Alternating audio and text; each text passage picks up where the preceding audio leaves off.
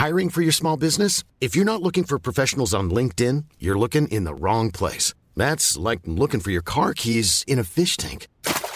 LinkedIn helps you hire professionals you can't find anywhere else, even those who aren't actively searching for a new job but might be open to the perfect role. In a given month, over 70% of LinkedIn users don't even visit other leading job sites. So start looking in the right place. With LinkedIn, you can hire professionals like a professional. Post your free job on linkedin.com slash people today.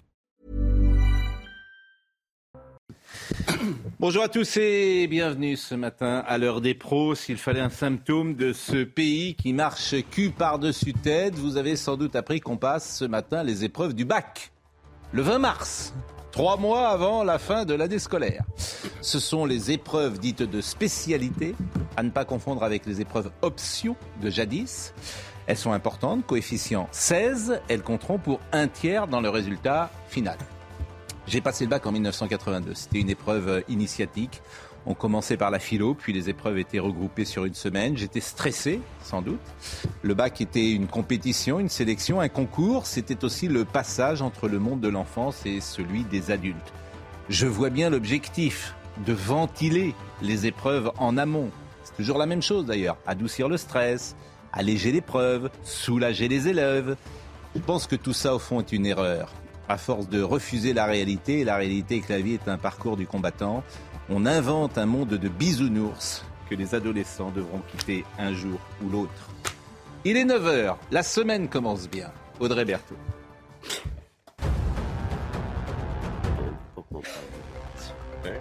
Ça pas marché. Hier, à la veille d'une journée décisive, le président de la République a dit qu'il souhaitait que le projet de loi puisse aller au bout de son cheminement démocratique. Cet après-midi, deux motions de censure seront débattues et votées à l'Assemblée nationale. Si elles sont rejetées, la réforme des retraites sera définitivement adoptée. Et les grèves se poursuivent aujourd'hui dans les transports. Il y aura des perturbations. 4 TGV sur 5 circuleront en moyenne, 3 intercités sur 5 et 2 TER, TER sur 3. En Ile-de-France, le trafic est quasi normal dans le métro, le tramway et les bus pour le RER. En revanche, seule la ligne A fonctionnera normalement. Enfin, du sport avec la 26e journée de Liga, le FC Barcelone a raflé le Classico en s'imposant deux buts à 1 face à son grand rival, le Real Madrid. C'est Franck Caissier qui a marqué le but de la victoire dans le temps additionnel. Le Barça compte désormais 12 points d'avance sur son adversaire du jour et est donc en bonne voie pour remporter le championnat. On passe donc le bac en France le 20 mars. Dans quel cerveau dérangé ou malade cette idée a-t-elle pu germer mais évidemment, c'est un détail et c'est dérisoire. Bien sûr, il y a des choses tellement plus importantes et on va en parler ce matin avec Elisabeth Lévy, avec euh, Philippe Bilger, avec Philippe Guibert, avec euh, Florian Tardif et avec Henri Guénaud, que je remercie grandement d'être là, ancien conseiller de Nicolas Sarkozy.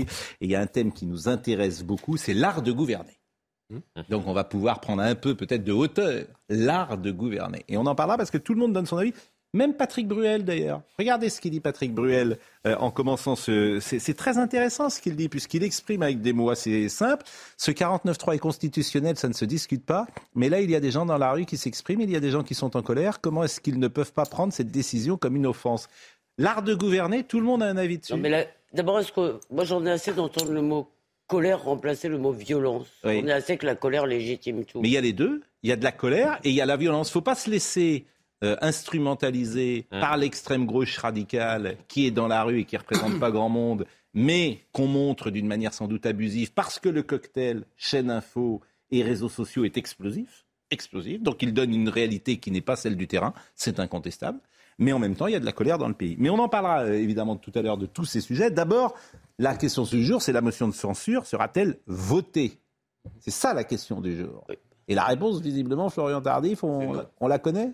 On la connaît, puisque pour qu'une motion de censure soit adoptée à l'Assemblée nationale, il faut une majorité absolue euh, de euh, voix, c'est-à-dire 287 euh, voix actuellement sont nécessaires pour faire tomber le gouvernement. Euh, il faut que l'ensemble des députés qui souhaiteraient voter pour la motion de censure soient présents et votent donc pour à l'Assemblée nationale. On ne peut pas abaisser la majorité s'il y a des, absents. Et aujourd'hui, il ne peut pas avoir de surprise. Les députés euh, LR, ils sont rentrés dans leur circonscription ce week-end. Il peut pas. Alors, il faudrait 25 voix DLR. Et il en manquerait que 10. J'ai vu hier, il en manquerait. La majorité. Il en, manque combien selon, selon mon décompte, il en manquerait entre 10 et 15. Ah, c'est pas beaucoup, 10 et 15. Hein. Non. Il peut avoir une petite surprise. Alors, on va écouter d'abord Pierre-Henri Dumont qui est un député républicain, qui était chez Romain Desarbes tout à l'heure. Lui, c'est un député, alors, je sais pas quoi, frondeur, comment je l'appelle? Il n'y a pas vraiment de frondeur. C'est-à-dire qu'ils sont en, au sein des Républicains. En fait, ils sont 61 députés, mais c'est 61 frondeurs s'il n'y en a pas un qui pense comme l'autre.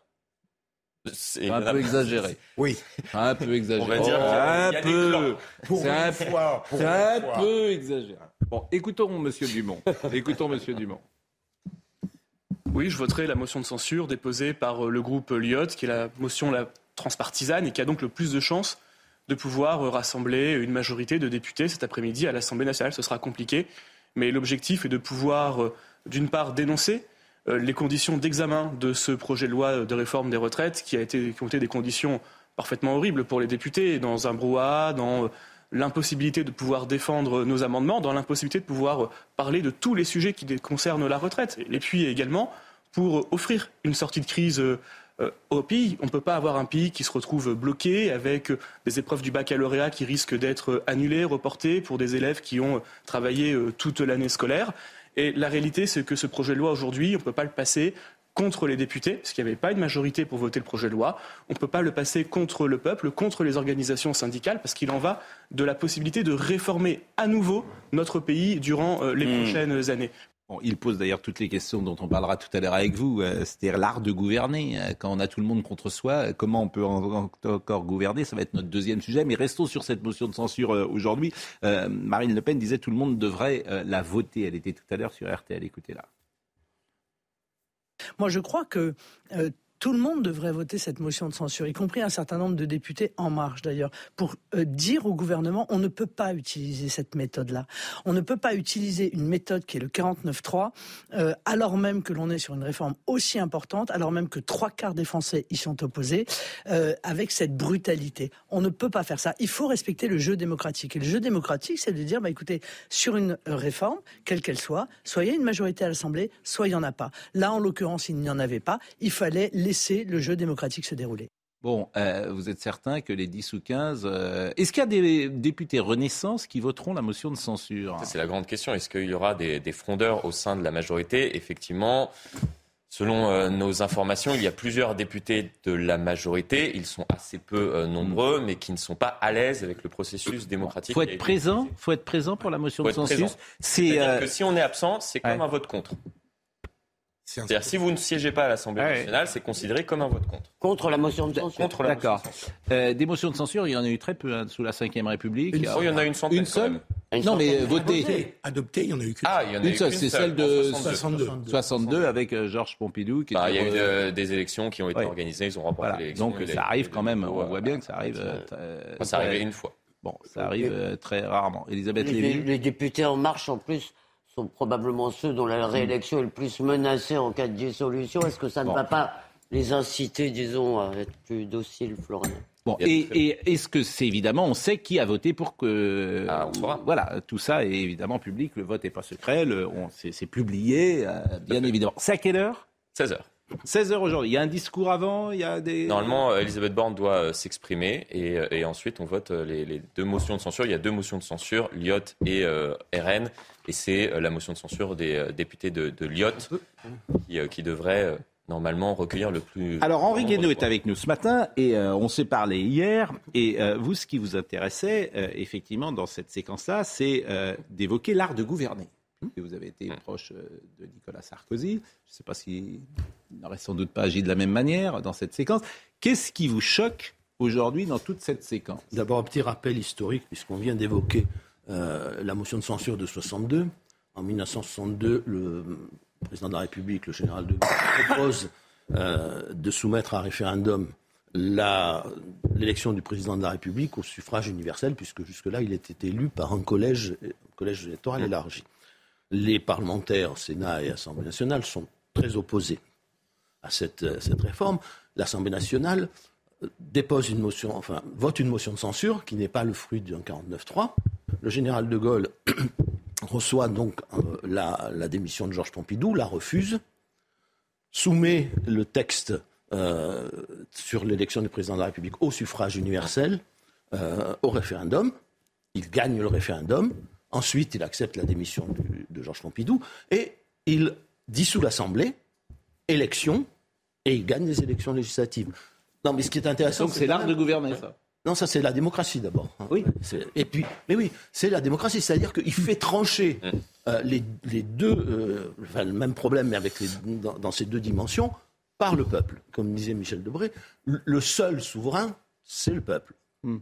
Donc euh, là, il y a une solution très simple. Si le président de la République veut sortir de cette situation et rétablir un minimum de confiance entre le pouvoir et le peuple, c'est de retirer euh, et, le 49.3 et le texte, et enfin de faire retirer par le gouvernement et d'annoncer qu'il va soumettre au référendum, euh, par le biais de l'article 11, la, la, réforme des retraites. Euh, en se, en se, présentant comme le garant de la démocratie hmm. et de l'unité du pays. L'art de, de gouverner, c'est d'abord l'art de préserver l'unité. Mais j'entends ce que vous dites, Henri Guénaud, mais vous-même avez travaillé auprès de Nicolas Sarkozy. Il y avait eu euh, un référendum en 2005 et lui-même était allé contre la volonté de ce référendum. Et on s'aperçoit aujourd'hui que c'est souvent repris comme un, début de divorce entre les élites et le peuple. Une remarque, mais ça nous entraînerait trop loin dans le débat de ce matin.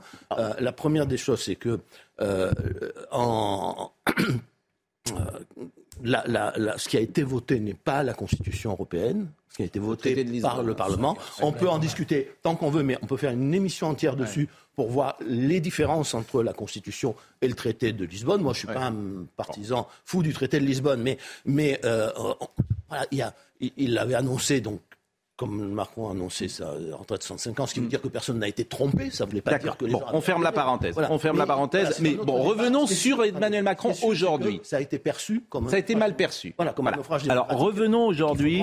Vous dites qu'il faudrait faire. Il faut en tirer les conséquences pour l'avenir en modifiant la Constitution pour que ce genre de choses ne puisse plus se produire. Mais revenons. Ne puisse voter que par référendum. Revenons aujourd'hui. Donc vous dites qu'il devrait faire, il devrait faire un référendum. C'est ce que vous dites.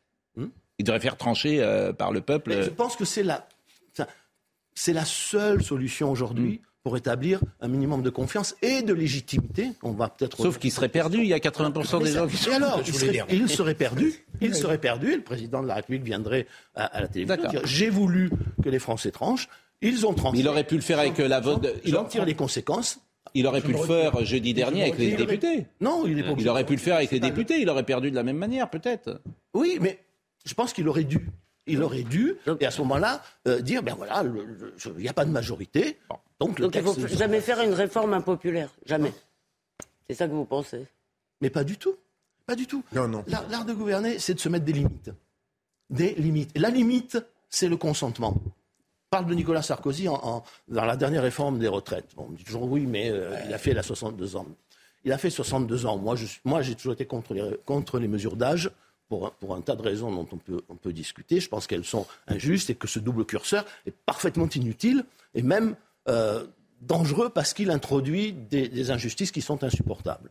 Mais laissons le, le, fond de côté. à l'époque, sa majorité, son gouvernement, son Premier ministre, tout ce que la France compte de, groupes de, pression qui ont décidé euh, de dynamiter euh, tout le système social français, expliquait qu'il fallait 65 ans. Et il a résisté de toutes ses forces aux 65 ans pour ne faire que le 62 ans. Et dans cette résistance, il y a quelque chose d'essentiel. Il y a l'idée de la limite. Et il disait à ses ministres, à sa majorité, bon, peut-être faut-il faire la réforme, il faut réformer, il y a eu la crise, très bien. Mais je ne dépasserai pas les 62 ans parce que je sens qu'au-delà, ça ne peut pas passer, ça ne peut pas être accepté. C'est au moins la leçon qu'on peut euh, retirer Mais l'art de gouverner. Eh de Gaulle en 63, il, réquisitionne les mineurs, ça ne marche pas, il retire la réquisition. On sort de 68, non pas par la force, on sort de 68 par les accords de, Grenelle. Et les accords de Grenelle qui, sont, qui seront négociés deux fois. Une première fois les syndicats obtiennent ce qu'ils veulent. Ils vont, je me souviens très bien de Georges Segui allant, euh, à, allant euh, à Boulogne-Billancourt euh, rendre compte rendre compte aux ouvriers en grève des résultats des accords, se faire huer. Il part sous les huées. Que fait le gouvernement? Il recommence une nouvelle négociation. Pourquoi? Parce qu'il fallait absolument sauver les syndicats. Parce que s'il n'y avait plus de syndicats comme, comme interlocuteurs, il n'y avait plus personne. Vous savez, les gilets jaunes ou les bonnets rouges avec eux, on ne négocie pas. On ne peut pas négocier. Alors, que veut-on aujourd'hui? Est-ce qu'on veut euh, la France, que, la France bascule un jour ou l'autre dans euh, un grand mouvement de type, de type gilet jaune, où il n'y a plus de corps intermédiaire, où il n'y a plus personne avec Eh oui, qui mais- négocier, c'est aussi une- ça fait aussi partie de l'art de gouverner. Et bien sûr. Non, mais Euh, la France n'était pas tout à fait dans cette situation en 1960. Non, mais je, je ne regrette. Ah, pas dans une bonne Je trouve que ce que dit euh, Monsieur Guénaud est une parole de bon sens. Elle est, elle n'a même pas, de elle n'est pas militante. Il ne s'agit pas de. Mais ce que ce qu'il dit est vrai aussi dans une entreprise, ce qui est vrai dans dans n'importe quel c'est secteur. vrai C'est vrai partout. Mais bien sûr. Et que là, vous avez affaire à- Et le, le président de la République, sou- le Oui. pré- pardon, le président de la République, c'est son, c'est son rôle premier. Voilà. Oui, mais il ne veut plus rassembler, ce que disait Philippe Guibert l'autre jour. Ça, c'est très intéressant. Il n'a plus intérêt à rassembler. C'est le premier président de la République qui a plus intérêt à rassembler. Non, mais il a juste à, retrouver Marine Le Pen au, deuxième tour. Je rassemblé. veux dire, depuis que la politique existe, Oui. Diviser pour régner est un principe, le principe des politiciens cyniques. Oui. Depuis que la politique existe, diviser pour régner Oui. est le principe que, que, que rejettent tous ceux qui, ont, un- qui, ont- qui ont- qui sont des hommes d'État, tous les hommes d'État. Voilà. Eh ben, C'est De Gaulle. De comme on vient de le, le- le- le rappeler, c'est Mitterrand avec l'école libre, c'est euh, Chirac sauf- en, en 95 et Chirac avec le CPE. Voilà. Est-ce que vous diriez que Emmanuel Macron joue avec le feu en voulant lui-même jouer le chaos contre l'ordre, en étant finalement content, et je le dis entre guillemets, de ce qui se passe à la Concorde et de ce qui se passe je- partout. je- Est-ce que vous diriez qu'il en s'en satisfait Est-ce qu'il a ce cynisme-là? Moi, je ne, je ne veux pas faire de, procès d'intention, rentrer dans les. euh, non, mais je ne veux pas sonder les colères. je bout, regarde. oui. Ce qui est intéressant, c'est de regarder les faits. Les faits, c'est que tout se passe comme si, au fond, une fois de plus, on pariait sur le retour du parti de l'ordre face au désordre. Simplement, vous savez, ce n'est pas la peine de se plaindre tout le temps de la violence quand on a tout fait pour la faire sortir. Parce qu'une fois qu'elle est sortie, alors on n'est pas encore, on n'a pas encore perdu la maîtrise de la violence, mais on sent bien, on sent bien que, que- que le pays va, va très mal, que cette colère, euh, Elisabeth, dont Elisabeth va entendre parler, elle existe et qu'elle peut à tout moment se transformer en violence. Et la violence, une fois qu'elle est sortie, elle n'est, on en perd très vite. Même si c'est l'extrême gauche, faut pas non plus Non, mais- se laisser avoir parce qu'ils- Non, mais par ceux qui sont dis, présents on n'est pas à la Concorde. On n'est pas encore. Vous voyez Bon, Philippe Bilger. Moi, ce que j'aime beaucoup dans le propos d'Henri Guénaud, c'est le fait qu'il montre bien à quel point il faut, pour un pouvoir euh, légitime, exemplaire, à la fois fixer des limites. Ça, c'est très clair. Mais deuxième, fixer des limites. Euh, absolument. Mais le deuxième élément est presque plus important, c'est le fait qu'on ne peut pas invoquer comme par magie l'obligation de faire passer une réforme contre ce qu'on appelle d'une manière un peu méprisante la rue. Et que, en réalité, un pouvoir digne de ce nom doit intégrer ce qu'apporte d'une certaine manière la rue. Vous avez totalement raison, Henri Guénaud. Et sur ce plan, c'est formidable. Non, mais c'est très intéressant de- d'écouter euh, ce, que, ce que vous dites, et notamment sur le rapport de l'homme d'État à son pays et euh, les limites qu'il s'impose et le cynisme dans lequel il ne veut pas tomber. Et c'est vrai qu'on a ce sentiment depuis toujours avec Macron, c'est que c'est moi ou le chaos, mais attention que ça ne devienne pas le chaos. Mais si on divise, si on passe son temps à diviser pour régner, à la fin, on a le chaos. Parce que Ouais. le, le- le- le pouvoir, enfin, c'est la question de la légitimité. La question de, alors, tout le monde euh, sur, le pla- sur les plateaux explique qu'il est légitime parce qu'il a été élu. La légitimité, euh, que ce soit dans une démocratie ou dans n'importe quel autre régime, ou dans n'importe quelle situation de commandement, la légitimité, ça n'est pas quelque chose euh, que- que- qui, qui- qui vous est, euh, que, que vous gagnez par, la, par des procédures, par le respect de procédures. C'est quelque chose que les gens, sur lesquels elles, s'est- euh, que, les, que les gens vous reconnaissent ou ne vous reconnaissent pas. C'est comme l'autorité. Bien sûr. Et vous ça savez- ne se décrète pas. Vous savez, Oui, euh, c'est exactement le mot de Renan sur la nation. La nation est un plébiscite de tous les jours. Eh bien, la légitimité et l'autorité, ce sont des plébiscites de tous les jours. Alors, deux ou trois choses que je voulais vous... euh, tout à l'heure, je citais Bruel et on peut revoir ce qu'il euh, a dit euh, dans l'émission de Léa Salamé, qui était intéressante d'ailleurs euh, samedi soir. Ce 49.3 est constitutionnel, ça ne se discute pas, mais là, il y a des gens dans la rue qui s'expriment, il y a des gens qui sont en colère. Comment est-ce qu'ils ne peuvent pas prendre cette décision comme une offense? Et c'est vrai qu'on est plutôt sur cette ligne-là, ici, sur ce plateau, en tout cas. Moi, j'ai quand même beaucoup de mal. Excusez-moi, quand Mais je, je parle sais. aux gens, j'aimerais bien aller les interroger sur ce qu'est le 49.3. 80% des gens. Ils, Non mais d'accord, ils sont contre le 49.3 parce qu'on en a fait un totem. C'est bientôt, ça va être si t'es méchant, on va appeler le méchant 49.3. Ils savent ce que ça veut On dire. en a fait un totem. Mais excusez-moi, non mais moi j'aurais aimé en parler avec Henri Guénaud parce qu'à mon avis, euh, la, la réforme de Nicolas Sarkozy qui a Mm. drastiquement limité cet article qui est fait pour la situation où nous sommes, une situation de majorité relative. Le gouvernement dit à ses opposants, Eh, mais vous n'avez pas compris ce qu'on vient de dire. bah si, euh, non, Mais non. alors je dois être, je dois être sotte. Mais non, alors. mais vous, mais c'est pas ça. Vous n'avez rien, vous n'avez pas compris tout ce qu'on vient de dire. Si, j'ai parfaitement compris. Eh ben alors, Je donc, votre- vous le mettez à la- système politique ne fabrique plus de légitimité depuis bien Mais- avant Emmanuel Macron. Et j'ai l'impression que les gens veulent lui faire payer le fait de l'avoir élu à contre-cœur. Voilà, je veux dire, je- non? Oui, il peut y avoir de Non, mais c'est le vrai problème de notre démocratie. C'est-à-dire que depuis mais- mais ça fait 2002, pas- aucun président de la République n'a été élu, sauf Nicolas Sarkozy, par le 2007. peuple. C'est-à-dire qu'on a toujours, depuis 2002, voté contre. En 2002, on a voté contre, notamment une grande partie de la, population. Hollande. euh, Jean-Marie Le Pen, Oui, avec bon. euh, François. Hollande. Mais c'était vrai pour Nicolas Giscard aussi. Bon, avançons deux trois choses. Deux trois choses parce que euh, on est sur l'art de gouverner. Donc moi ça me 49.3, c'est- Oui. Moi, je suis un fervent partisan de la Ve République. oui. Et je pense qu'un des graves dangers aussi de cette crise, c'est qu'elle elle va euh, entraîner une contestation de la, de constitution de la Ve République, qui est la, la, constitu- la première constitution de République qui permet à ce pays d'être gouverné. Voilà. Mais- Et, mais et quand on l'utilise, Oui, mais bien quand sûr. on l'utilise n'importe comment, on ne peut pas, quand on gouverne, dire j'ai le droit Et- et, donc je le fais. Et puis, Et alors, on doit se demander si on a raison de le faire et, si, on, si on ne risque pas de, de- de- Le- la démocratie, c'est pas seulement d'utiliser un moyen légal, c'est de l'utiliser à un certain moment et pour un certain sujet. Non, mais c'est ce que j'ai dit vendredi. Moi, j'ai dit euh, Emmanuel Macron, il assassine la Ve République. Donc, il va réussir à assassiner le seul truc qui, tenait debout euh, dans notre monde politique. hein. Il a réveillé l'extrême gauche. Il, a, il va réveiller peut-être euh, les Gilets jaunes. Ça va être vraiment tout bénef. Parce qu'en fait, la Ve République, euh, faut pouvoir euh, la, comment dire, la maîtriser. Et il ne la maîtrise pas. C'est exactement ce que vous dites. Moi, je, je partage euh, votre avis. Alors, l'art la de gouverner. Attendez deux secondes sur l'art de gouverner parce qu'on est dans la verticalité. On termine. Olivier Dussopt, par exemple, a dit on doit continuer à av- avancer. Je me demande quand même ce qu'il y a de plus démocratique qu'une première ministre qui met son destin et celui du gouvernement entre les mains du Parlement. Donc Olivier Dussopt, bon, manifestement, donc il est ils ne comprennent pas la discussion que nous avons là ce matin. Euh, Monsieur le maire a dit où est la verticalité? Ce projet de réforme a été discuté pendant des mois avec euh, les partenaires sociaux comme avec les parlementaires. À un moment, il faut décider. Donc là encore, il est à côté. Et écoutez euh, la réaction précisément de Marine Le Pen à ce que disait Bruno Le Maire. Il devrait cesser le mépris, Monsieur le maire, et regarder la raison pour laquelle très grande partie des groupes et une partie d'ailleurs des LR euh, s'apprêtent à voter cette motion de censure. La méthode qui a été utilisée par le gouvernement est inadmissible.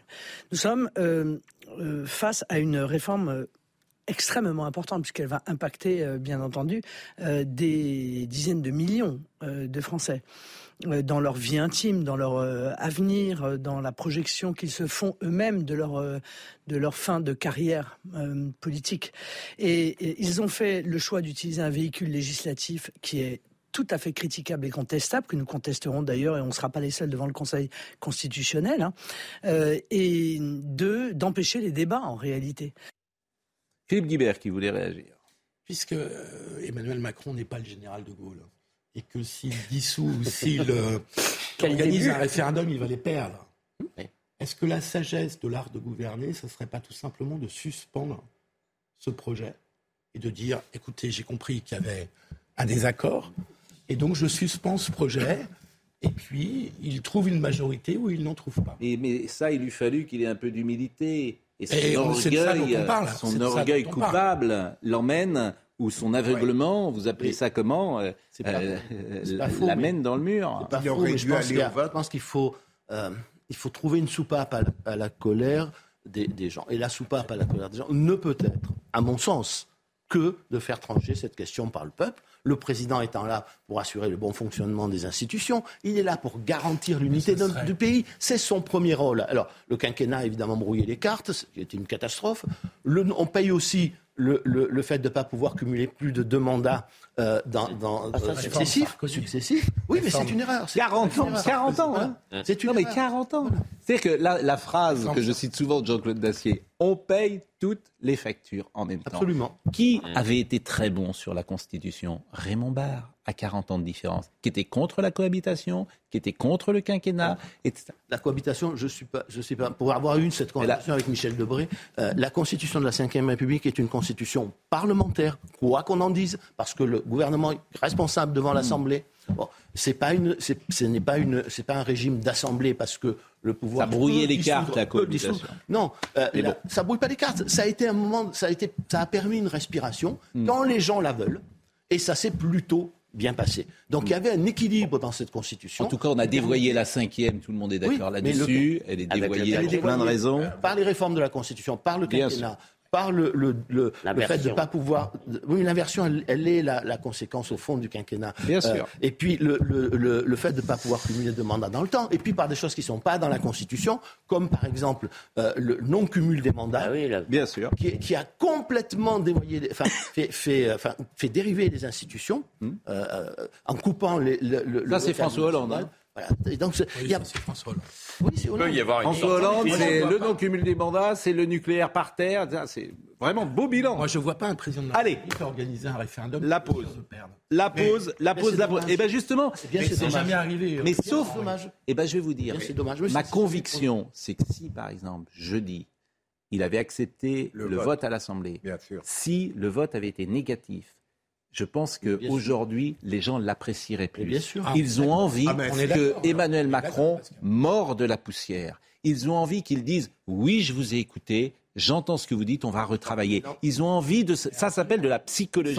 Et lui-même ne le comprend pas. Mais non, Donc il comprend rien. Maintenant, ils ont envie de Il comprend rien, c'est français. quand même beaucoup. Sans Donc, il comprend rien que français. Mais c'est pas grave. faisait elle-même la différence entre le vote et le 49-3. Alors, Absolument. Je- on va marquer une pause dans deux secondes. Moi, ce qu'on me dit aussi, c'est que le matin, il était pour le vote et que manifestement, euh, certains sont venus, et notamment Richard Ferrand en tête, l'influencer, avec les ministres qui voulaient garder leur place, Bah oui, c'est sûr. avec Elisabeth Borne qui voulait garder sa place, et que cette séquence-là a vérifié ce que je vous dis, hein, bien sûr.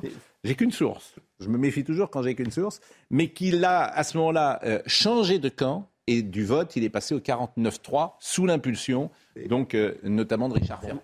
Vous imaginez le général de Gaulle, Georges Pompidou, euh, même Valéry Giscard d'Estaing ou François Mitterrand, influencés par le fait que ces ministres veulent garder leur suis d'accord poste ou que ces députés ont peur d'aller. euh, de- de- Mais oui, mais nous avons changé d'époque. Bon, euh, Oui, mais ça, on va marquer une pause. Ça change pas Je suis ça. d'accord, je suis d'accord. Vivement hier, madame, messieurs, et nous revenons dans une seconde. La fonction d'arbitre. Il est 9h32, nous sommes avec Henri Guénaud et nous poursuivions euh, ce débat qu'on va finir d'ailleurs sur l'art de gouverner. On parlera de l'extrême gauche en France, l'extrême gauche qui bénéficie d'une indulgence, mais absolument totale. Et euh, vraiment, Ah oui, c'est sidérant. euh, l'extrême gauche, parce qu'il ne faut pas, je le répète, se laisser instrumentaliser. Il peut y avoir une France en colère, mais ceux qui sont sur le terrain, et notamment à la Concorde, ça s'appelle des militants professionnels qui veulent le chaos. Voilà. Euh, Audrey Berthaud. Des parlementaires menacés par des opposants à la réforme des retraites. Ce week-end, la permanence du député et patron des Républicains Eric Ciotti a été vandalisée à Nice. Le gouvernement met tout en œuvre pour les protéger. C'est ce qu'a déclaré Emmanuel Macron euh, hier soir. D'autres députés de la majorité ou de droite ont également été euh, pris pour cible. L'inflation en France, la Banque de France prévoit le pic de l'inflation alimentaire pour juin et double sa prévision de croissance pour 2023. D'après ses projections, l'institution estime que les prix des produits euh, devraient croître moins vite vers la fin du premier semestre. Elle s'attend également à une progression du PIB de 0,6% pour l'année.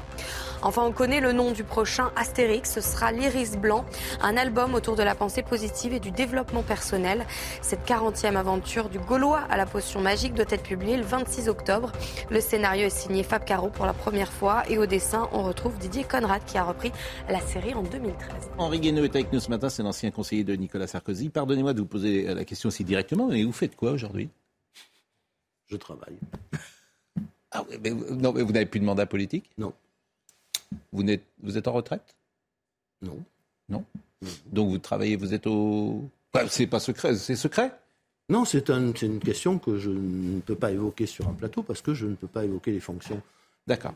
sur Ah, la donc- télévision, voilà, pour en dé- Non, mais au nom de la transparence. euh, Non, non, mais moi je suis pas pour la transparence. Ah et ah il, y a- il y a- il existe des règles dans un certain nombre de professions Alors, qui interdisent de se prévaloir, D'accord. Donc, je- de se prévaloir Et la deuxième de chose- pour défendre ses opinions. La deuxième chose que je me demandais, euh, à la dernière éle- élection présidentielle, au deuxième tour, vous avez voté pour qui? Je ne réponds jamais à cette question, mais je peux vous dire que je n'ai jamais voté pour, pour Emmanuel Macron. Après, abstention ou vote autre, vous ferez Par- votre Pardonnez-moi de vous poser la question aussi. Là. Mais Non, pourquoi vous ne je répondez pas? Parce que, Mais parce euh, que- parce vous que êtes un homme.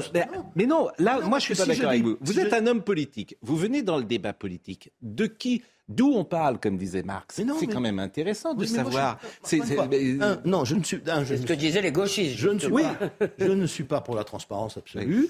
Euh, je- si je dis je vote pour un tel, ça, ça veut Oui. dire que je soutiens un tel ou un tel, ce qui n'est pas le cas. Voilà, donc, euh, donc je garde mon vote pour moi. Voilà, Tout- toutes- toutes mes positions. J'ai toujours été, par exemple, contre le Front républicain. En pensant que ça n'était pas aux hommes politiques de, de dire pour qui il fallait voter. À partir du moment où ils ne disaient pas il faut voter pour moi ou pour mes alliés. Bon, Euh, voilà. ce- Bon, vous n'avez jamais voté donc pour Emmanuel Macron, à la différence de Nicolas Sarkozy. Oui, sans doute, puisqu'il De qui vous étiez euh, Nicolas proche. Sarkozy, qui Hein était à la Oui, oui, mais alors, je, je- Ah non, mais ne- Oui, oui, vous, avez oui. le droit, bon, vous avez le droit de prendre un café en même temps que, café, j'ai le droit d'avoir mes propres, Mais- mes propres convictions. Mais bien sûr. Voilà, je, Bien, sûr, euh, bien, bien sûr. Il était voilà, sans, Nicolas sans- Sarkozy, tomber, de, Oui. sans tomber dans, la, dans, la, dans la politique politicienne, qui, me, qui me déplaît. Le problème aujourd'hui, c'est même pas. Enfin, encore une fois, c'est tirer les leçons de ce qui nous arrive. Oui, oui, genre, mais Alors, comme le président de la République est en charge de, Hmm. de, euh, de la nation, euh, il est assez normal que n'importe quel citoyen, dont moi, euh, ait une opinion sur la façon dont, dont- dont il gouverne, Hmm. dès lors que on franchit ce que moi j'appelle les limites du consentement. Voilà. Sur la, et c'est très intéressant ce, ce que vous avez développé, ce limite du consentement. C'est la première C'est pas fois la que j'en. du consensus. Hein. Non, non, mais Oui, c'est. c'est du consentement. Mais- C'est-à-dire, à un moment donné, si une fraction de la Oui. population ne veut plus respecter les règles parce qu'elle ne leur reconnaît plus de légitimité, alors vous ne pouvez plus gouverner. Voilà. Mais c'est ce qui pour s'est passé avec- que- Rappelez-vous les, les bonnets rouges. Hmm. Ils n'étaient pas très nombreux. Non. La loi qu'ils contestaient avait été votée à l'unanimité par Hmm. le Parlement. Ils ont cassé tous les portiques euh, sur, sur, les, sur les routes. Euh, le gouvernement a senti que ça allait se, que ça allait se répandre. Hmm. Il a arrêté. Bon, les Gilets jaunes, je vous rappelle comment ça a fini après une obstination invraisemblable du gouvernement par un discours du Premier ministre qui dit une taxe ne mérite pas qu'on mette en cause l'unité du pays. Henri, Henri, je, je- euh, On voilà. ne peut plus. Mais non, mais c'est intéressant de vous avoir ce matin parce que vous avez euh, vous apporté euh, un peu d'intelligence et d'analyse euh, et nous en avons sans doute euh, besoin. C'est sympa pour Qu'on nous. peut. Nous en régulièrement ici. Non, mais qu'on peut contester. Heureusement que vous êtes là. Mais non, mais hein. chacun apporte euh, sa pierre, bien évidemment. Mais, mais, mais, mais non, mais c'est intéressant de, de de vous entendre. un peu de Bien, historique, un peu de, exactement. Mais, Pascal, non, mais attendez, il faut que j'avance là, parce que là, ça y est, je vous connais. En fait, c'est un sportif. Il s'est chauffé au début, puis maintenant, il va parler tout le temps. Non, mais l'histoire, elle ne nous Oui. donne pas des recettes. Oui. Elle nous apprend ce que nous sommes, ce que sont les hommes et ce que sont les sociétés. Et, voilà, et elle nous apprend aussi ce que, Je peut être la politique. en fait, je suis d'accord avec vous. Et euh, bien sûr, mais vous êtes à l'ancienne. Effectivement. Non, ça veut rien dire ça. Bah si, ça veut dire ça le drame de notre époque, c'est de penser que, c'est de penser que tout ce qui n'est pas, Oui. euh, euh, qui ne commence pas avec nous, n'a- plus rien à nous apprendre. Eh ben, et ça, c'est- un désastre Mais absolu. nous et on le sommes, paye. nous sommes d'accord. Vous Alors, souvenez, le nouveau monde, le jeunisme, le dégagisme, ben voilà, on est content. hein. Vous êtes en Bien. forme. C'est bien, ce qui se passe, c'est exactement ce qui se serait passé à n'importe quelle autre époque en gouvernant de cette façon. Alors, écoutons, et ça sera le dernier passage sur l'art de gouverner. Bien sûr. Oui, mais il le dit mieux que vous. C'est bien. Jordan Bardella. notre nom, c'est formidable. Jordan. Pardon, je suis désolé. De... La- Mais d'ailleurs, vous êtes d'accord- c'est ça bah, qui est mar- amusant, c'est que vous, qui étiez plutôt à gauche, en fait, les, réa- les réacs de gauche, c'est vrai pour Voilà. euh, Geoffrin, c'est vrai pour Finkielkraut, c'est vrai pour Elisabeth Badater, c'est vrai pourtant. En fait, les souverainistes réacs sont tous ensemble finalement Je aujourd'hui. souverainiste et je me définis pas comme réac, quoi. Non, mais je, je- voilà, peut je, je-. Non, moi, non, je suis un peu caricatural, Moi, comme non, chacun sait. Gaulle Bon. dit l'ordre et le mouvement. Oui. Voilà. Oui. Il dit aussi, vous savez, vous m'avez pas posé la question, vous m'avez pas posé la question, alors je, je me la pose. J'ai entendu dans ce débat dire la- être à droite, ça n'est pas être moins à gauche que la gauche. Euh, nous, nous sommes gaullistes, alors quand on est gaulliste, on est forcément pour la, la retraite parce que c'est l'ADN de notre famille politique. Moi, l'ADN de ma famille politique, je vais vous dire, il est dans ce que dit De Gaulle. La France, c'est pas, c'est pas la droite, c'est pas la gauche, c'est tous les Français. Il est dans ce que dit Malraux. Nous ne sommes pas la droite parce que nous avons fait, le- nous avons mis en œuvre le programme social le plus ambitieux depuis le Front populaire. C'est parce Ce qui est vrai, qu'à 10 ans d'ailleurs. devant moi, euh, Si être à droite, c'est être pour l'ordre et l'autorité, je suis à droite. Si être pour la justice sociale, c'est être à gauche, je suis à gauche. Et vous voyez bien, ça n'est pas le en même temps. C'est le dépassement simplement des clivages au nom de l'intérêt général et de l'unité de la nation. Et pour finir, moi, je n'ai jamais entendu Nicolas Sarkozy pendant tout son mandat dire ah, ça, c'est une mesure de gauche, ça, c'est une mesure de droite. Bien sûr. Pas une fois. On peut critiquer sa Sarkozy politique. de la grande époque. On peut, oui, on peut critiquer sa Bon, politique. allez, mais il allez, l'a jamais fait. Henri, Henri. Mais c'est vrai que le gaullisme, c'est pour ça d'ailleurs que la droite euh, libérale n'aimait pas De Gaulle et la grande bourgeoisie n'aimait pas De Gaulle pour ça, bien évidemment. C'était pas l'argent de Gaulle, bien évidemment. C'est euh, le gaullisme social. Il y a des gaullistes de gauche d'ailleurs. Bon, écoutons Jordan Bardella. Don Malo. La question que les gens se posent, là, qui nous regardent, c'est mais où est Emmanuel Macron? Je veux dire, il, y a une- il faut Il doit peut-être- s'exprimer. Ah bah, il faut peut-être, je sais pas, diffuser une, une alerte enlèvement. Ça fait plusieurs semaines que le pays vit une double crise, à la fois une crise sociale, dont j'ai parlé il y a quelques instants, où les gens sont extrêmement inquiets de ces 25% d'inflation alimentaire, des mois qui vont arriver euh, dans euh, le pays et dans l'année 2023, et de l'autre une crise institutionnelle, à partir du moment où il y a un conflit très clair et très brutal entre le gouvernement et euh, la représentation nationale et le Parlement. Donc le président de la République, Pour dire quoi? Bah écoutez, s'il n'a rien à dire, qu'il s'en aille. Bon, ah, c'est pas faux qu'on l'a pas beaucoup entendu. Alerte enlèvement. Bon, on, a, on termine ce premier chapitre. Le deuxième chapitre, c'est violence et colère.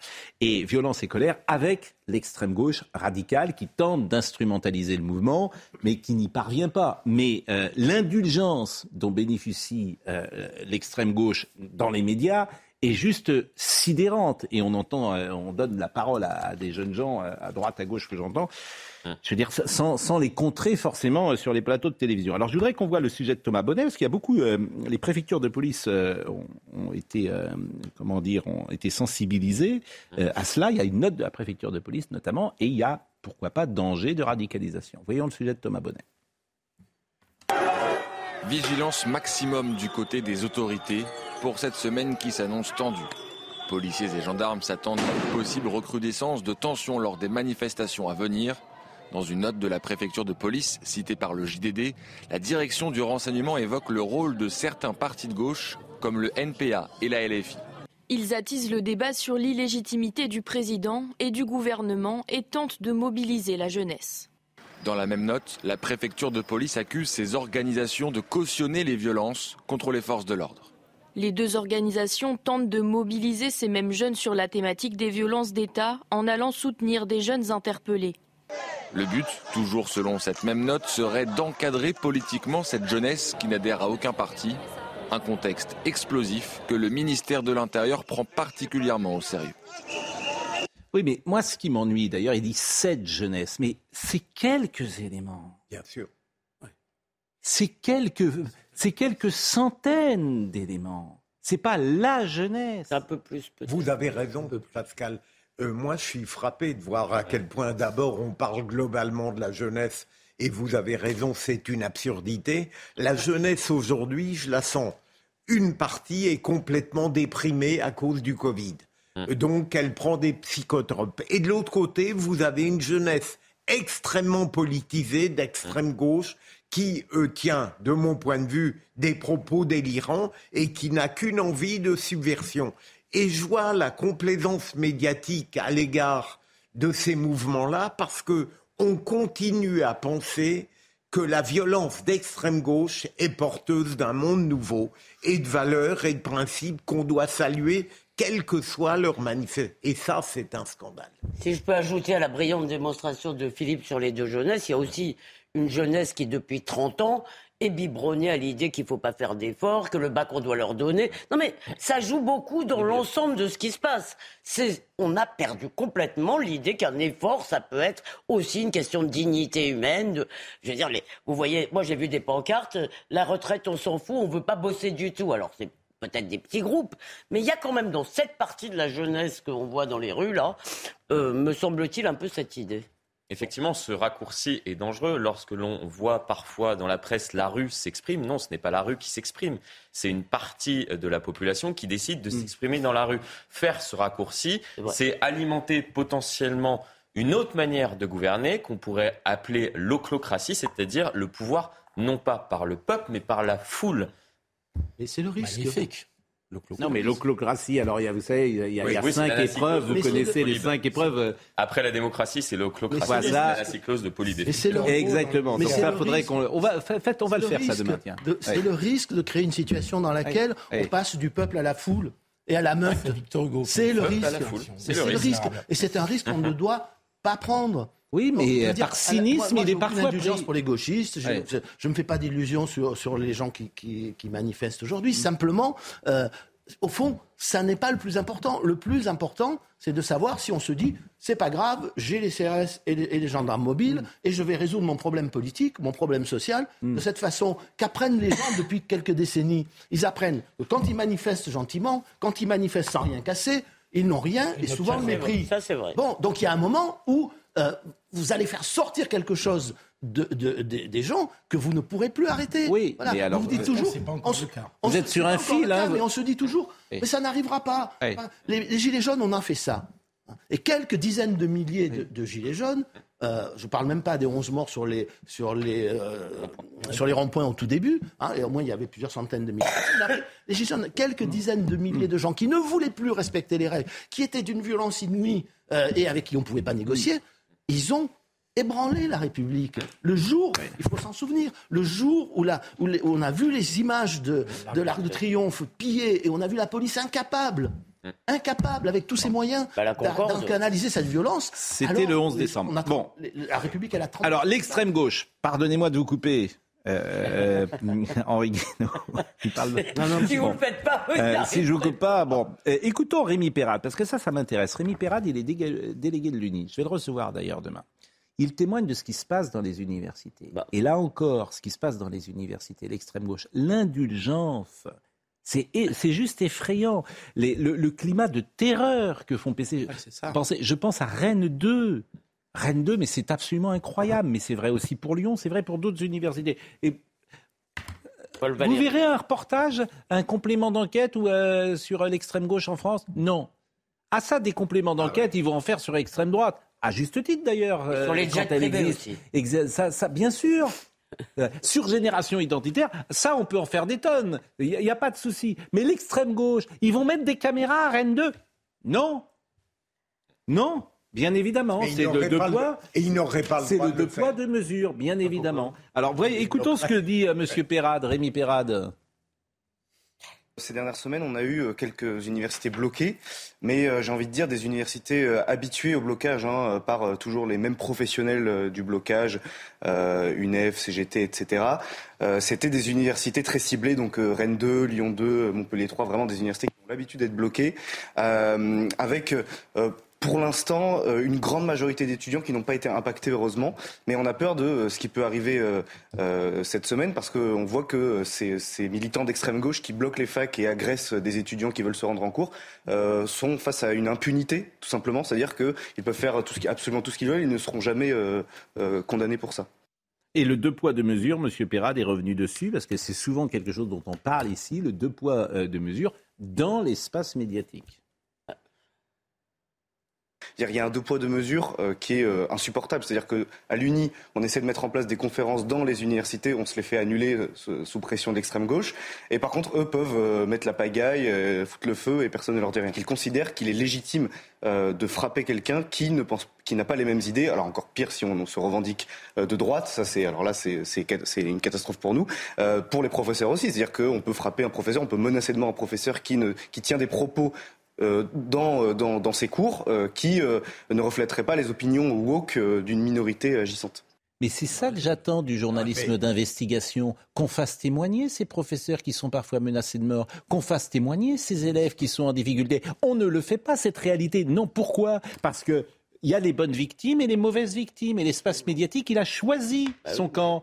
Donc si c'était l'extrême droite qui était à la manœuvre dans les universités, vous auriez euh, des sujets en permanence sur le retour des années sombres. Mais Pascal, au-delà de cela, euh, je dirais que c'est un vice très profond aujourd'hui que ce défaut d'impartialité de tous les pouvoirs. C'est-à-dire il y a deux poids, deux mesures dans toutes les institutions qui comptent pour la République. Je suis frappé et profondément, c'est ce qui explique le ressentiment des Français. Ils ont le sentiment qu'il n'y a pas un pouvoir équanime, qu'il n'y a pas un pouvoir impartial, et ça, c'est dévastateur. Oui, mais enfin, quand on, quand on passe son temps à dire, comme euh, par exemple Mélenchon, mais pas que, euh, oui, euh, la vraie violence, elle est du côté du gouvernement, la vraie violence, elle est du côté de... De l'argent. De Des l'argent. grands- des grands patrons. Euh, Clémentine Autain, la vraie violence, c'est celle des grands patrons. Si vous voulez. Et ce discours d'extrême Le journaliste dit, ah oui, bon, bien. Euh, et écoute ça voilà, dans vous vous neuf rappelez cas ce qui s'est passé à Paris hein, quand même Vous vous rappelez ce qui s'est passé à Paris hein, récemment Oui. Où un professeur, donc euh, en- dans, dans un cours magistral, a comparé, en, excipant de ses origines juives d'ailleurs, a comparé, a dit si vous avez voté Zemmour, je vous considérerai comme des bêtes à abattre.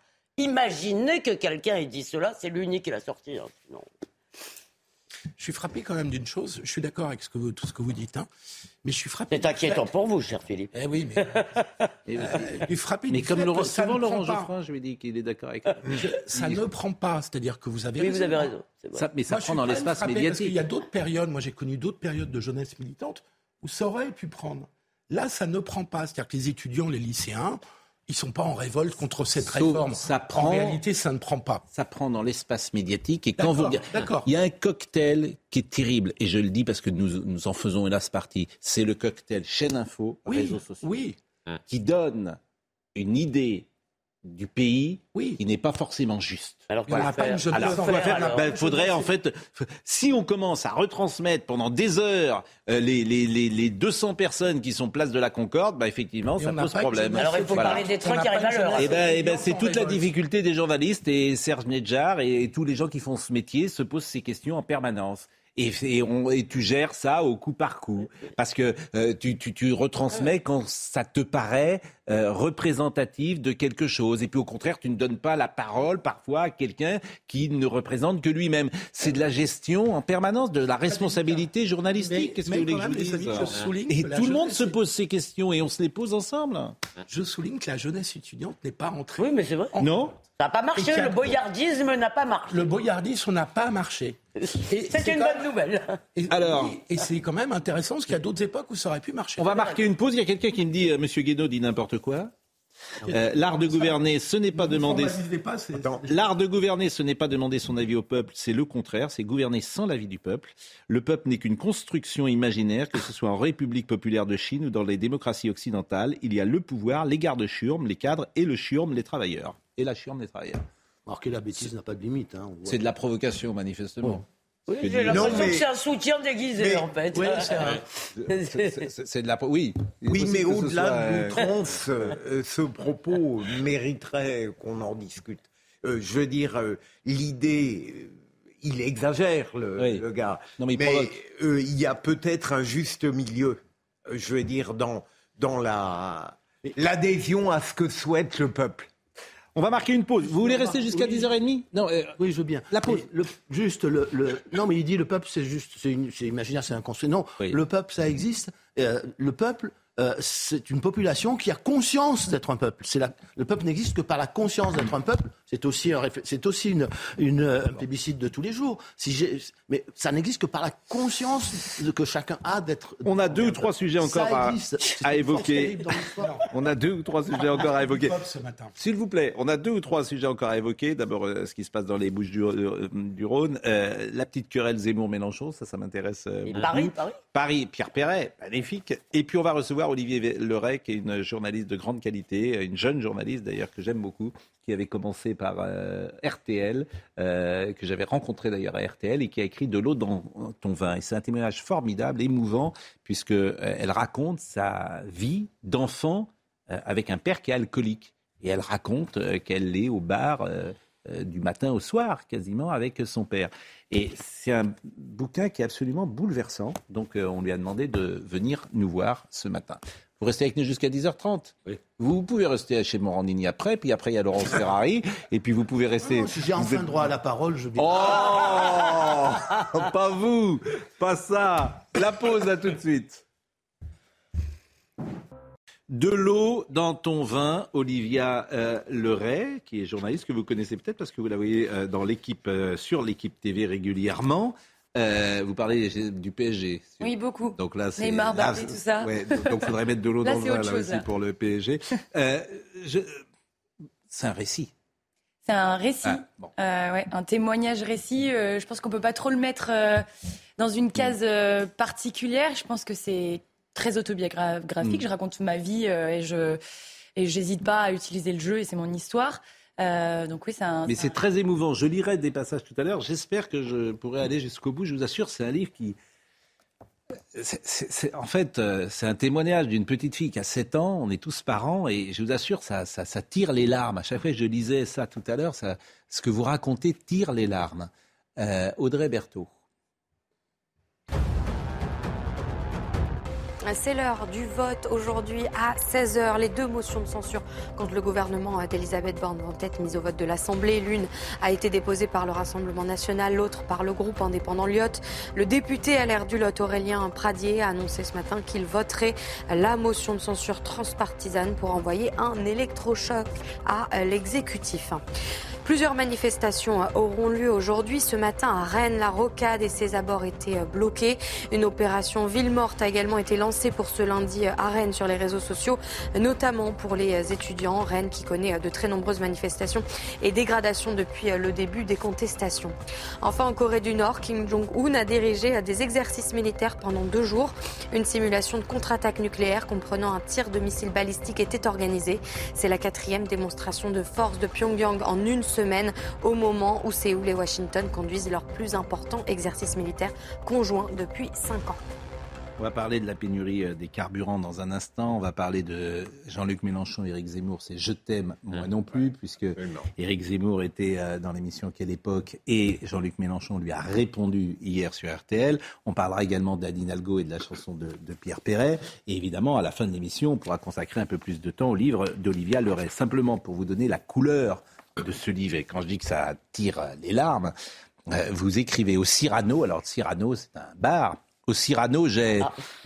pas plus de sept, je dirais. Papa est là avec ses potes, Dédé, Pat et Jean, J et moi on est sur des tabourets haut les mains sur nos verres de grenadine.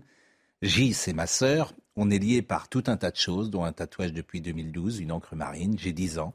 Toujours euh, le Cyrano, le temps n'est pas bleu.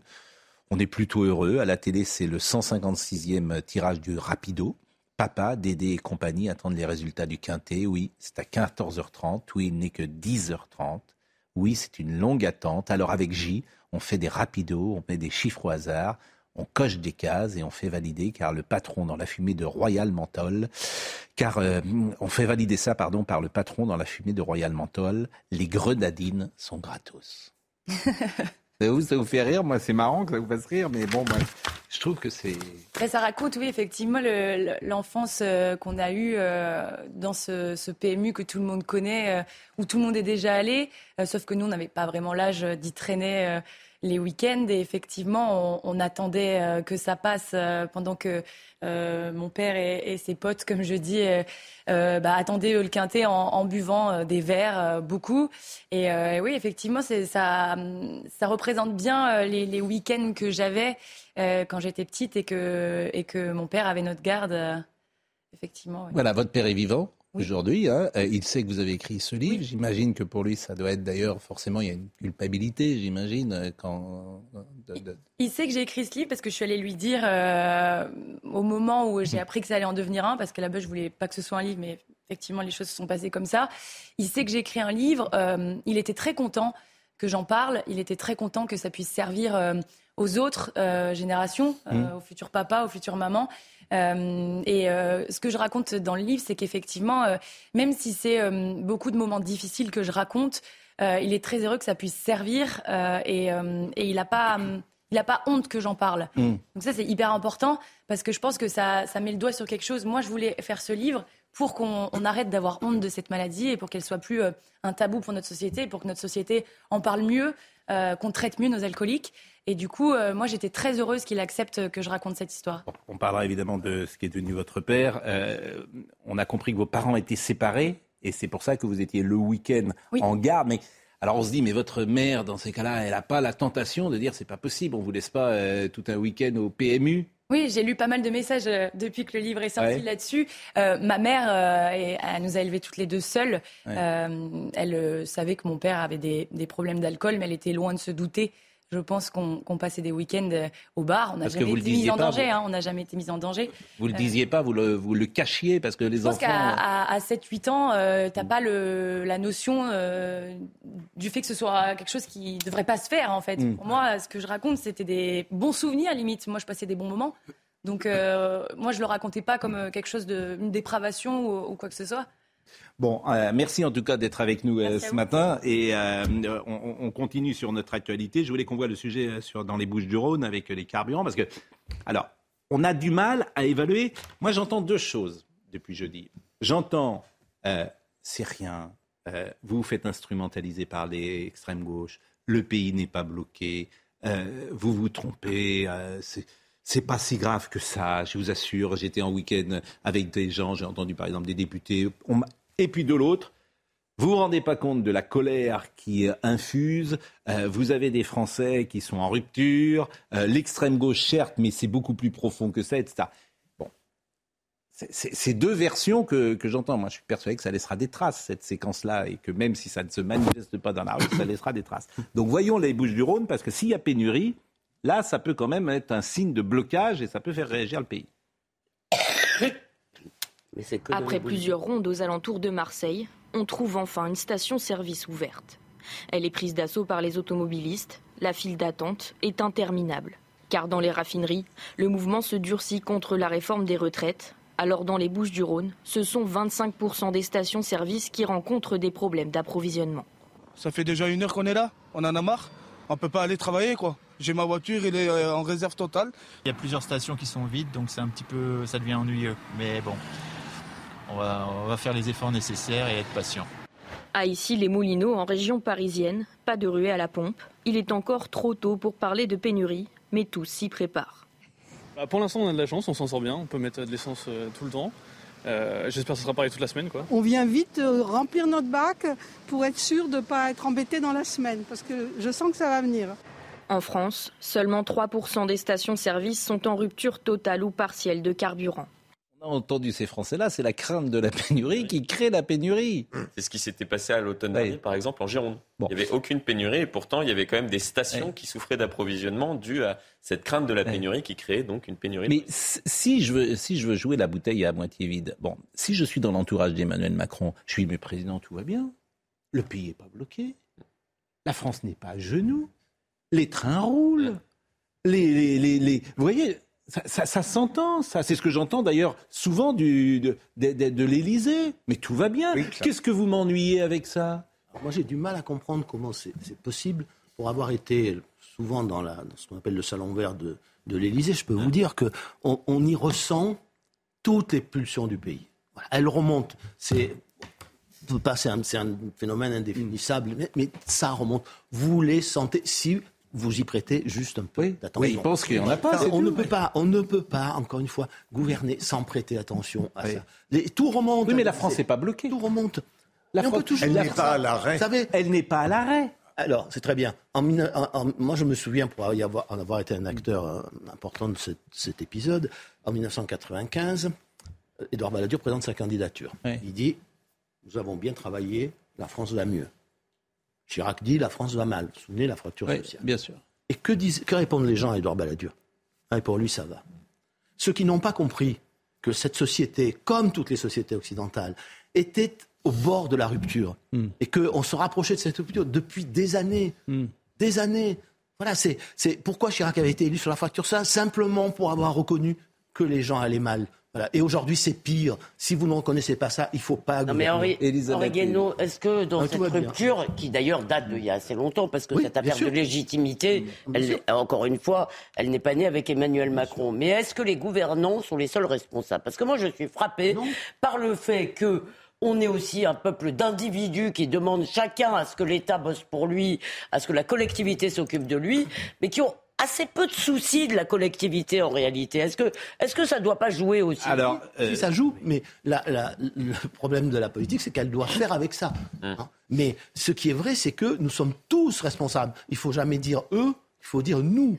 Parce que je prends un exemple, celui de l'électricité. Alors les gens maintenant découvrent leurs factures. Bon, mais quand, quand il y a eu les changements de statut, euh, euh, l'entrée dans la concurrence, euh, le marché unique, euh, la loi NOM, etc. et que, les, et que les, les électriciens et les gaziers faisaient grève, on disait c'est des privilégiés. Ça n'a aucune importance, ça ne nous concerne pas. Voilà. Et, et tout est comme ça. Philippe Bilger, vous voulez euh, la parole rapide, Non, Henri. euh, Euh, oui. euh, votre avis m'intéresse. Les Mon questions, avis- euh, mon vous avis- les laissez à d'autres. Mais bon, C'est une affirmation qui est une question, mon cher Pascal. Lorsque vous parliez du salon vert, Henri Guénaud, est-ce que tout de même une tendance forte du pouvoir, quel qu'il soit, c'est de ne pas se masquer le rêve Mais oui. profondément Eh oui. Et la que- différence, c'est ce que j'ai vécu. C'était vrai pas avec Giscard, les disait-on. C'était vrai. Hollande, c'était Voilà. massif. Mais c'est la différence. D'abord, encore une fois, le quinquennat. Oui. mais c'est la, dif- c'est une- c'est la différence entre les hommes d'État et les autres. Sûrement. on- Enfin, c'est- t'as pas besoin du salon vert, t'as juste à écouter Non, euh, CNews, à que- écouter les auditeurs Non, non, non, euh, non. ont la parole sur RTL. Enfin, faut arrêter. Non, ce qui est intéressant. Je veux dire, le salon vert, tu Oui. écoutes les auditeurs euh, ont Non. la parole. C'est pas. Ah bah si, parce que moi, souvent, plutôt qu'aller bon. Déjeuner, Oui, les mais- ministres devraient écouter les auditeurs ont la Oui, parole. Je devrait aussi se promener sur les marchés. Je, mais, mais je vous le dis, mais, Mais- comme je le pense. Mais Moi, non, je- parce que sur les marchés, ils vous disent que ce que vous voulez entendre. Je vous affirme- parce qu'ils sont face au président. Bien sûr. Alors que là, ils sont dans une parole libre. Bien sûr. Mais Ah oui, moi, je vous affirme. Et même sur les dans marchés, ce sont de pays, plus dans notre plus pays. Oui. comme d'ailleurs Bon. dans les autres pays, toutes les pulsions du pays, elles remontent. Je suis d'accord si on y fait attention, elles se sentent. Dernière chose, avant de parler de Mélenchon Zemmour, dernière chose, et ça c'est un sujet euh, un peu tabou. Où sont les Français issus de l'immigration depuis deux mois? Sur cette réforme, ils sont nulle part, je les Nulle entends pas. Nulle part. J'ai l'impression que de voir de- d'une manifestation, pardonnez-moi, j'ai l'impression, alors je prends toujours des précautions oratoires quand je dis ça, j'ai l'impression que c'est la France blanche ça qui... Euh, la qui France Non, mais la, France Alors- contre les. La France. où est Non. Où sont les Français sont euh, Où sont les banlieues Où sont les euh, représentants des... pas- si je ne les entends pas. Il n'y avait pas d'enfants d'immigrés dans les euh, ou d'immigrés dans les euh, manifestations. Bah, dans l'extrême gauche, je les vois pas. non, mais ça c'est autre manifestement. chose. C'est pas ça. Ça, ne résume pas Ouais. la position à la, à la réforme des retraites. La France des banlieues ne se mobilise jamais sur les causes politiques. D'ailleurs, c'est là où le taux de participation est le plus faible à chaque élection. Donc les banlieues ne sont jamais dans les. C'est d'ailleurs un problème. Mais l'extrême un- gauche Mais l'extrême gauche, elle vient pas des banlieues. Là. Les- Non, non, mais justement, jamais. Euh, Elle est L'extrême gauche, absente. elle vient pas des banlieues, hein, elle vient des beaux quartiers. Hein, euh. Donc la France des banlieues, mais c'est un énorme problème. qui- C'est la France Sciences Po. C'est plus la France Sciences Po que la France des banlieues qui va se battre contre les policiers. hein. Enfin, Et donc la France des banlieues n'y est pas. À à chaque fois qu'il y a pas dans les manifs contre les retraites. Vous parlez aussi des grandes manifs? Ah, je sais pas, je me souviens de la grande manif du 11 janvier, euh, du 15 Ah oui. janvier contre le après le- la tragédie de, de Oui, mais on n'avait pas voulu et le dire, ça. Vous le dites maintenant, hein, parce qu'à l'époque, c'était un sujet tabou. hein.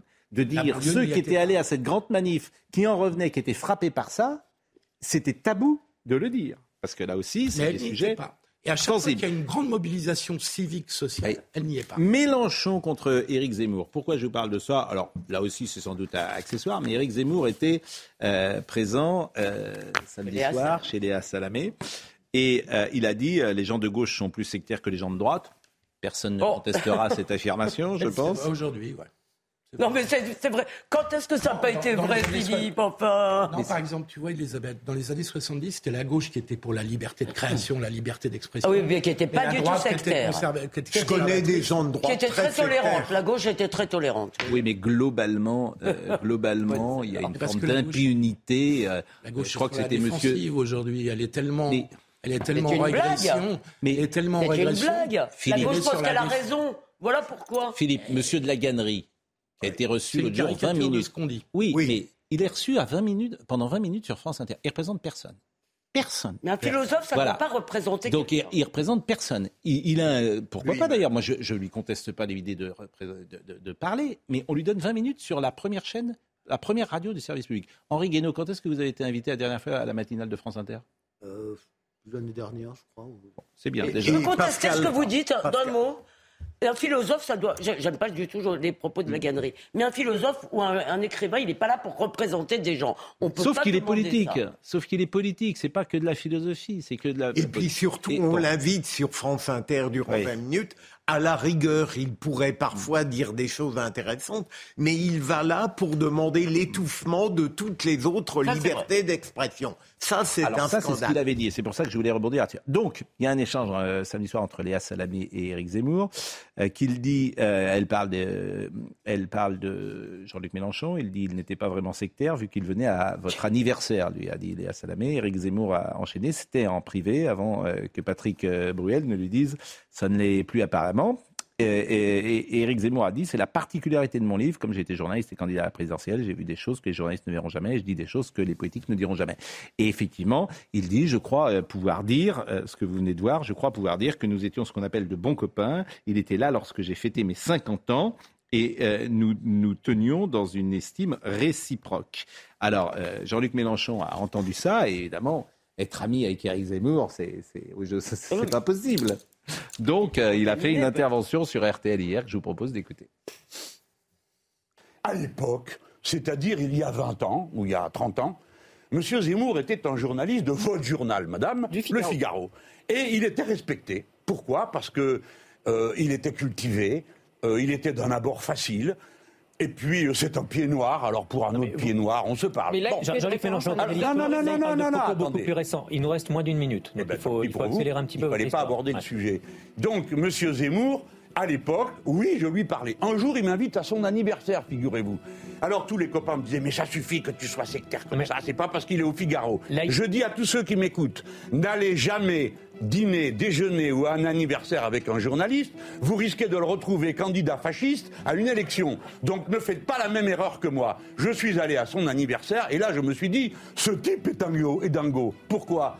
Il y avait devant la porte des grenadiers avec, habillés en uniforme de Napoléon et quand on a amené le gâteau d'anniversaire, il y avait toutes sortes de personnalités qui étaient là, il n'y avait pas que moi. Il s'est mis à faire tirer le canon à sa gloire. Mais là, il je me suis dit, ce gars ne reverra plus jamais. Je pense qu'il y a un truc qui tourne plus rond dans sa tête. Et en effet, il y a quelque chose qui tourne plus rond dans sa tête. Je ne suis pas son ami. Je déteste ce qu'il raconte.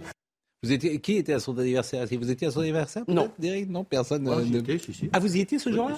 Il y avait vraiment des grenades? Oui, mais alors il faut expliquer. C'était, il avait choisi un thème et il avait fait ça à la Malmaison. Mais oui, mais, Ah bah oui, mais- pourquoi pas enfin, Mais bien sûr, vous avez raison. C'était, Mais c'est plutôt, c'était, c'était plutôt bon enfant, euh, plutôt sympathique. Je n'ai pas souvenir que Jean-Luc Mélenchon faisait la gueule. Euh, voilà, donc euh, euh, oui, bah, c'était une fête costumée avec, euh, pour- en tout cas, euh, pas les invités n'étaient pas costumés, mais Ah, vous n'étiez euh, pas costumé non, pas les invités. Mais euh, il y avait des, des grenadiers, et c'est vrai, il a fait tirer le canon. Euh, de toute façon, moi, quand on, quand on célèbre la gloire de l'empereur, je suis jamais mécontent. Donc euh, euh, voilà, mais ça avait pas, ça n'avait pas de signification euh, particulière. C'était pas, il se prenait pas. peu, pour- bah, bah, ce soir-là, il ne se prenait pas pour Napoléon. On peut avoir, moi, ce qui, ça ça commence bien l'interview de, de Jean-Luc Mélenchon, sa réponse, ça finit mal. C'est-à-dire que euh, que- que- quel, quel est le besoin euh, de, de re- de réécrire l'histoire euh, pour essayer de se dédouaner? Moi, j'ai déjeuné un jour, il y a très longtemps, enfin, il y a longtemps, il y a quelques années, avec Jean-Luc Mélenchon, avec qui, par ailleurs, j'entretenais d'excellentes, d'excellentes relations. Un jour, quelqu'un lui a reproché, et il a dit dans un meeting, et là, c'était une bonne réponse, il a dit, oui, un jour, j'ai déjeuné avec Henri Guénaud. Et alors? Je lui dis, là, Oui, mais il, alors peut- il considère que Oui, Éric mais Zemmour est un fasciste. oui, mais après, il considère, il considère Pardon, ce qu'il mais- veut, il en a parfaitement le droit. Ce qui me gêne, Hmm. c'est le regard qu'il porte maintenant rétrospectivement sur sa participation à cette soirée. Voilà, Bon, euh, dernière chose avant de parler du livre avec Olivia euh, Leray, euh, c'est euh, Paris. Et alors, euh, Pierre Perret, finalement, euh, les chanteurs populaires sont formidables parce qu'ils disent avec euh, humour euh, et, et légèreté ce qu'on pense tous. Là aussi, euh, qu'avons-nous fait de Paris quoi? Moi, je suis arrivé à Paris en 1986 quand je vois l'état de cette ville aujourd'hui. Mais comment est-il possible d'avoir rendu cette ville aussi horrible Horrible Elle date de quand la loi PLM Qui l'a votée Je veux dire, 83. Indiscutable. entre, entre les plots, les vélos, les, les embouteillages, alors je parle même pas La de se passe laideur, la laideur, la Disneylandisation, Voilà. la- tout est là pour le commerce, rien pour, rien pour sûr. le travail. C'est, c'est, c'est- le tourisme, le commerce, c'est tout ce qui intéresse Madame Hidalgo. Alors écoutons euh, la petite, euh, petite séquence de Pierre Perret, parce que finalement, Pierre Perret, Pierre Perret président. Non, Pierre Perret, maire de Paris. Pierre Perret, maire de Paris. Je vais voter. Dans Paris, Paris dégoûtant, seuls les rats sont contents. Ils savent qu'ici, les véganes pas idiots, les nourrissent qu'avec du bio. Pour traverser les tranchées, les travaux, c'est pire que le col de Roncevaux. Les déjections qui fleurissent les trottoirs, décorcent grand dépotoirs. Pauvre Paris, Paris en lady, dans quel état ils t'ont mis? Ils avaient promis Nirvana, c'est la Bérésina. Ouais. Est-ce que, euh, ouais, le statut de Paris, c'est 77, c'est la première élection. En 77, Chirac est élu contre Michel Dornano, je crois. Mais on vote Le jamais mémoire. directement, si vous voulez. C'est ça le problème aussi. c'est qu'on ne vote pas Oui, alors on, directement ah, on pour un vote plus comme à l'époque, je suis d'accord. Et, et, euh, du coup, euh, Madame Hidalgo est élue Elle sans être beaucoup jamais élue directement. Bon, Elisabeth, laissez parler Philippe Un, co- qui n'est pas content. Un cauchemar, Pascal. Euh, Elle a annoncé à Anne Hidalgo qu'elle était prête à envisager une troisième candidature. Non. Ah, si, je vous assure, je l'ai lu tout à l'heure en arrivant. Alors là, j'ai eu un mouvement de saisissement. tout les- je sais bien qu'en France, plus on échoue, plus on est légitime, mais il faut pas en abuser. Regardez le sondage, là, par exemple, sur euh, Anne Hidalgo et les Parisiens. Mais euh, moi, j'ai de la chance, je suis dans un arrondissement où les éboueurs passent. Donc, je suis très. euh, 32% des Parisiens étaient mécontents de leur maire en, euh, en 2011. 68% des Parisiens sont mécontents de leur maire en mars 2023. Bon, c'est vrai que c'est. c'est- terrible ce qui est devenu cette ville, mais on le dit sans arrêt. En revanche, Oui, je voudrais les qu'on. Parisiens n'ont pas voté aux dernières élections. Mais je suis d'accord. Mais vous avez raison. Ils sont pas allés voter. Alors, Amandine Sanvissant, pour vous dire qu'aujourd'hui, moi, j'ai rien contre personne, vous le savez bien. Mais bon, on va écouter Amandine Sanvincent. Sanvissant. Bon, elle, elle souhaite qu'on vive avec les rats. Mais pourquoi pas Je dirais. Et qu'on soit, en- hein, de- et qu'on soit en cohabitation pacifique avec les rats. Non, mais ça vous fait rire. Moi, ça me fait pas rire. Euh, Amandine Sanvissant, mais elle a le droit. C'est la souffrance animale. Mais c'est vrai que moi, je considère qu'un rat, c'est pas un homme. Bon, c'est une conception, quoi. C'est pas la même chose. Ah bon, mais vous êtes fasciste, vous aussi. L'anti-humanisme d'une partie des, des écologistes, des animalistes, etc., qui ne font plus, la, qui ne tracent plus une frontière entre l'homme Ah, et l'animal. Voilà. Et Alors- ça, c'est- terrible. Il faut se souvenir, la première loi euh, importante sur la protection des animaux, c'est une loi qui date de 1933 et devinez où? En En Allemagne, évidemment. Ah oui. Il faut, il faut pas céder. Il faut protéger les animaux. Moi, Oui. je Non, mais contre le fait qu'on leur fasse du mal, mais alors le, le, le, le fait de ouais. d'effacer la frontière entre l'homme et l'animal, la fascination pour l'animalité et, et la sauvagerie, on sait où elle peut conduire. Pas forcément, mais elle... Le triomphe de l'instinct. Alors écoutez donc cette jeune femme et qui dit des choses qui peuvent euh, amener à sourire, mais qui représentent peut-être une partie de la jeunesse française. Nous sommes une association qui défendons les intérêts des animaux et notamment euh, nous demandons euh, la mise en place d'une cohabitation pacifique avec les animaux liminaires, c'est-à-dire tous les animaux qui vivent en liberté dans l'espace urbain. Je rappelle qu'aujourd'hui à Paris, les méthodes qui sont utilisées sont des méthodes qui sont violentes, qui sont cruelles et qui sont inefficaces. C'est-à-dire que globalement, il s'agit d'anticoagulants, c'est-à-dire de l'empoisonnement massif qu'on peut voir partout dans les parcs et jardins, hein, ces grosses boîtes noires. Et donc, euh, ça provoque des hémorragies internes chez les rats. Donc, pour nous, c'est évidemment de la souffrance animale. Euh, et surtout, ce n'est pas efficace. On est à la troisième génération de poison. Les rats deviennent de plus en plus résistants. Euh, et finalement, personne n'est satisfait. C'est vrai que j'ai sans doute pas de cœur, mais je suis insensible à la mort d'un rat. Mais bon, je. je- je- Oui, vous n'avez Ben, on vous est n'avez au pas moins de deux. cœur. On je est au conviens moins que j'ai. Bon, O- Olivia Leray, en revanche, je suis sensible à Olivia Leray et à, son, transition. et à son livre euh, qu'elle a écrit chez, chez Fayard, qui est un livre vraiment, je, je trouve, très, très émouvant et qui raconte euh, cette enfance que vous avez eue. Vous êtes journaliste, hein, vous étiez à RTL, je l'ai dit, après vous êtes passé à France Info. Exactement. Euh, vous êtes aujourd'hui à l'équipe TV. Papa est alcoolique depuis bien avant ma naissance. C'est pas un gros mot, pas une réponse à tout, pas une excuse non plus, pas un règlement de compte. C'est un fait établi, scientifique, prouvé, diagnostiqué. Papa n'a jamais enfilé son costume de père. Je trouve que cette phrase est, est terrible, même s'il a toujours avancé masqué. Papa a laissé maman tout faire. Papa a essayé de revenir. Papa a lâché l'affaire. Papa a perdu euh, plein de choses à cause de trop nombreux degrés. Papa est condamné, il n'est pas méchant, il est malade. Et ce qui est formidable dans votre livre, c'est que l'absence de, de colère. Il n'y a pas de colère. Il y en avait au début. Euh, il y en avait beaucoup au début et c'est là où ce livre aussi a été un peu salvateur euh, pour moi. C'est que au, fur et à mesure de l'écriture, j'ai compris euh, et j'ai admis et j'ai été beaucoup plus indulgente envers, envers la maladie. Et donc il y avait énormément de colère au début. Il n'y en a plus du tout à la fin. Je suis plus en colère parce que j'ai compris. Et c'est un peu euh, ce que je veux, euh, ce que je veux que ça fasse quand quelqu'un lit ce, ce livre, c'est ne plus euh, pointer du doigt euh, les alcooliques, ne plus euh, euh, les traiter un petit peu comme des parias de la société. C'est vraiment comprendre que c'est une maladie, que c'est une addiction et que c'est très dur d'en sortir. Bah, le mot maladie, addiction, euh, on emploie le mot maladie d'ailleurs pour un. Ah oui.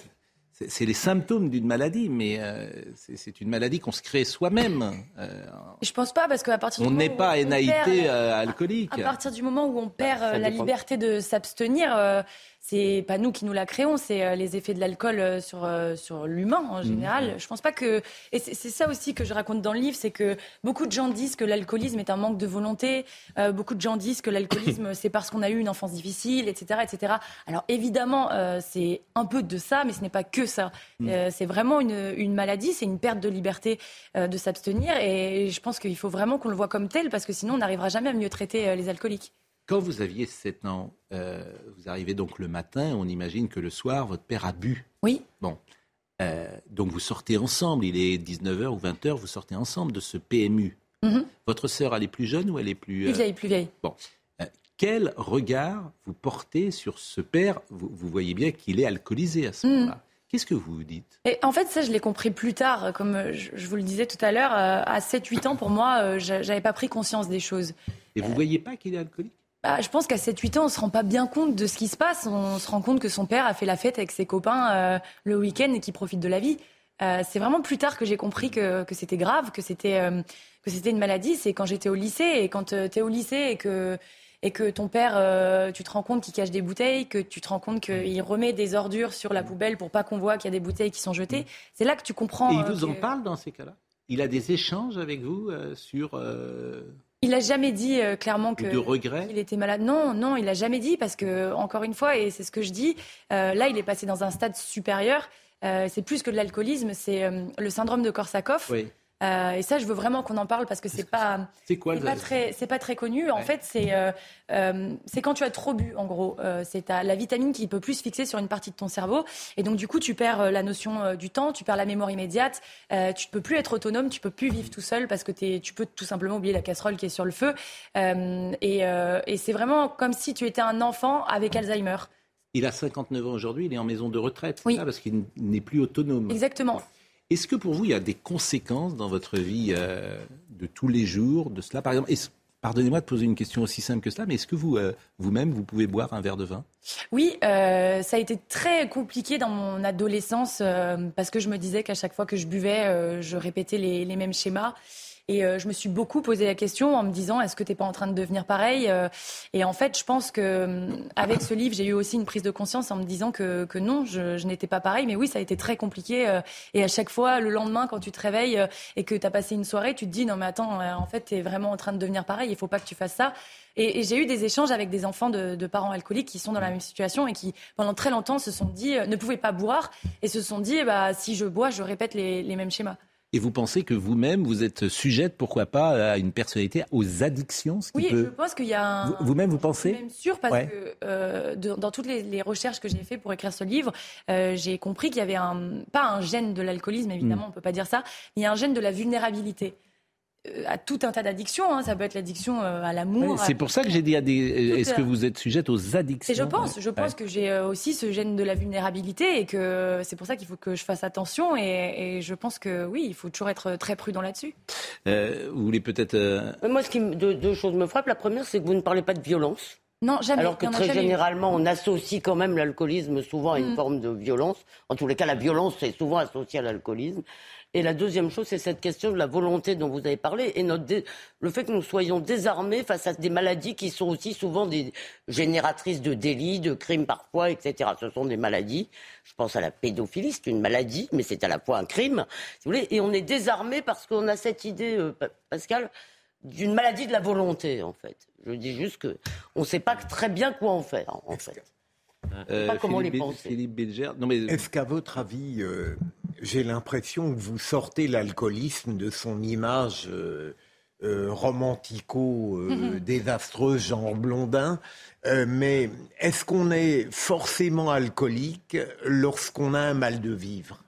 Je pense pas. Je pense que c'est tout un tas de, de raisons qui poussent à se à se, à se mettre à boire. Et, et je pense pas que ce soit forcément parce qu'on est malheureux. Je pense pas que ce soit forcément parce qu'il nous arrive quelque chose, un chagrin d'amour, la perte de quelqu'un, un deuil, etc.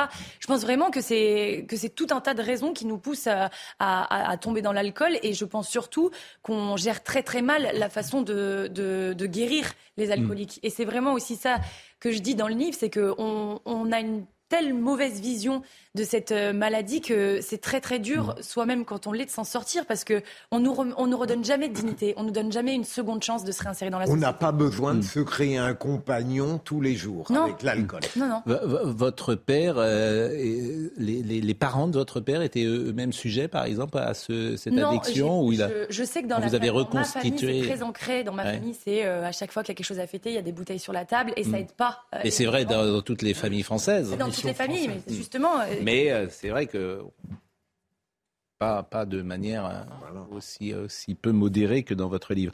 Alors il est 10h30, on va continuer la discussion ensemble dans quelques secondes. Mais Audrey Berthaud nous rappelle les titres du jour et notamment cette motion de censure qui sera votée ou pas à 16h. On débute avec euh, la pénurie de carburant en France qui continue. Un grand nombre de stations-service sont touchées, notamment dans le sud-est. Le secrétaire général de la Fédération nationale des industries chimiques de la CGT a prévenu ce matin sur France Info que la pénurie de carburant allait s'intensifier. À ce stade, environ 4% des stations-service connaissent une rupture d'approvisionnement en gasoil. Les contrôleurs aériens sont en grève. La direction générale de l'aviation civile a demandé aux compagnies aériennes d'annuler demain et euh, mercredi 20% de leurs vols à Orly et euh, à Marseille-Provence. En dépit de ces mesures préventives, euh, des perturbations et des retards euh, sont néanmoins à prévoir. Enfin, après le rachat de la banque Crédit Suisse par sa rivale UBS euh, hier, l'action de cette dernière a chuté, moins euh, 8,77%. Le, secteur bancaire chute aussi en Europe et l'action Crédit Suisse a également chuté ce matin de plus de 63%, en dessous du prix du rachat par UBS.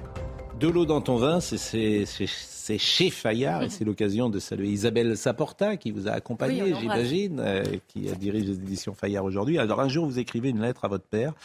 Je suis fasciné par ton écriture. Ou plus exactement, c'est c'est votre père qui, euh, qui écrit une lettre et vous ne vous y attendiez pas et vous écrivez, vous, je suis fasciné par ton écriture quand je chute, quand tout s'écroule, quand j'ai le vertige. Je me suis toujours accroché à ça. Elle est belle, ton écriture. Elle est aérienne, douce, libre. Elle me fait du bien, ton écriture. C'est toujours de l'encre bleue, pas de marque affective, pas de faute d'orthographe.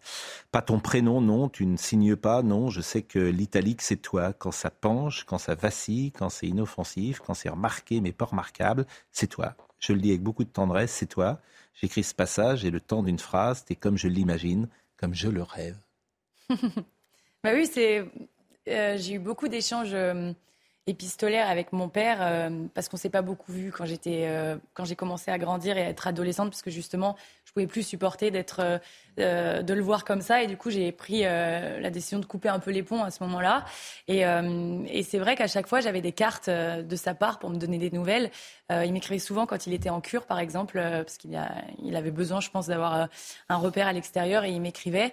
Et, et si je raconte ces passages, c'est parce que pour dire aussi que c'est pas que des moments nuls. Euh, mon, mon enfance avec mon père et la façon dont j'ai grandi avec lui, c'est aussi des petits moments comme ça de des petits moments sublimes où juste tu reçois une carte et, euh, et où tu es contente d'avoir des nouvelles et où il a pris le temps d'écrire et où il a euh, stoppé euh, euh, peut-être l'alcool de façon momentanée juste pour pouvoir écrire une lettre. Et c'est très touchant de recevoir une carte postale de quelqu'un qui va mal et de quelqu'un qui est en train de se soigner. Écoutez, euh, moi j'ai vraiment, mais comme je vous connais un peu, je trouve que forcément ce livre vous ressemble. Il est, il est sensible, il est, il est, il est, il est pudique aussi, il est drôle, il est intelligent. Il Oui, est... c'est pas un livre triste, vraiment. Ou- non, mais vous n'êtes euh, pas vraiment triste, Olivia. Non, c'est vrai. Pour vous avoir euh, croisé euh, à RTL. Bon, euh, et puis on peut vous. Alors ce soir, vous serez par exemple à l'antenne. Donc euh, là, j'ai fait une petite pause pour euh, du coup la promo du livre, mais Ouais. la semaine prochaine. parce que, euh, Olivia parle beaucoup du Paris Saint-Germain. Alors là, c'est- Mais que du Paris Saint-Germain Là, c'est c'est quand même, ben, ouais, c'est ça, c'est quand même une euh, Ah, PSG qui a perdu, je le rappelle hier. Au euh, parc hier, ouais, c'est. Je sais pas si Henri, Henri, vous aimez le foot J'espère. non. Heureusement. Bon, non, mais euh, Philippe aime beaucoup le football. Ah, moi, j'aime beaucoup, euh, mais pas le PSG. J'en raffole pas. Oui, mais euh, c'est-à-dire que ah, c'était vrai aussi avant ou c'est le PSG euh, maintenant depuis 2011 Le, le PSG du Qatar ne me Oui, plaît c'est ça, pas. c'est ce que j'avais deviné, euh, si vous voulez, à travers votre, votre phrase. Vous préférez le, le, le PSG de Daniel Echter ou de Michel Denisot? Oui, et puis je préfère les petites équipes comme Reims. J'ai Oui, ah, mal ah, dormi. parce je vous confirme que Ils ont perdu. Interrompu. Pourquoi euh, Reims, qu'est-ce qui s'est passé Ah, j'adore. Bah, ils ont perdu. hier. Oui, bah oui. Et je les adore. Ah bah oui, bah, vous avez le droit. c'est Bon. J'aime Bon. les petites Bon, équipes. c'est pas Paris qui a gagné, c'est le Stade Rennais qui a gagné, me dit Florian Bachelier, C'est que je, que je salue bien évidemment.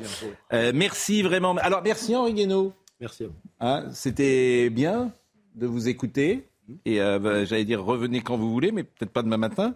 Euh, Et épuiser son temps de parole. vous avez non non mais c'est très intéressant de vous écouter. euh, effectivement, faut euh, de l'espace parfois pour écouter une parole qui est forcément euh, complexe et nuancée. C'est pour ça que je parle court. Audrey Missiraka était à la réalisation, Éric Boimard était euh, au son, euh, Samuel était à la vision. Merci vraiment à Charlotte Gorzala qui était euh, ce matin euh, à la place de Marine Lançon, parce que Marine est en Bretagne, pour tout vous dire. Elle viendra demain. Vous, vous êtes bretonne Bien, quand même. Je hein. connais bien. Bien sûr. Et Côte d'Armor. vous êtes, vous êtes Côte d'Armor, vous êtes Guingamp C'est Burdin. Et Justine Cerquera, que je salue, qui était de retour euh, avec nous.